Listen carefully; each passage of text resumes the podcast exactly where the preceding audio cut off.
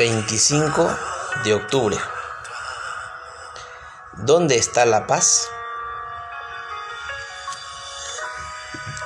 ¿Todavía tienes esperanzas de que haya paz? Le preguntó un periodista a Bob Dylan. Nunca habrá paz, le respondió. Su respuesta generó críticas, pero es innegable que la paz sigue siendo escurridiza. Unos 600 años antes de Cristo, la mayoría de los profetas predecían la paz, pero Jeremías les recordaba al pueblo de Dios lo que él había dicho. Obedézcanme, así yo seré su Dios, y ustedes serán mi pueblo. Jeremías 7:23. Pero ellos siguieron ignorando al Señor y sus mandamientos. Los profetas falsos decían, paz, paz. Pero Jeremías predecía desastres y Jerusalén cayó en 586 a.C.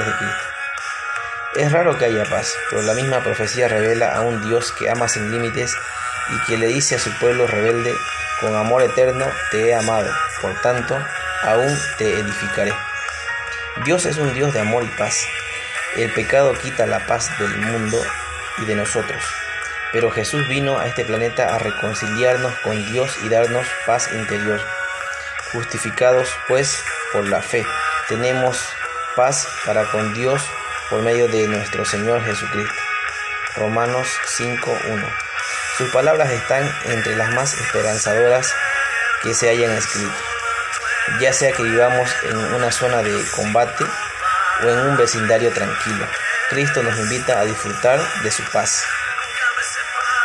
Señor, gracias porque no hay guerra ni conflicto que nos quite tu paz.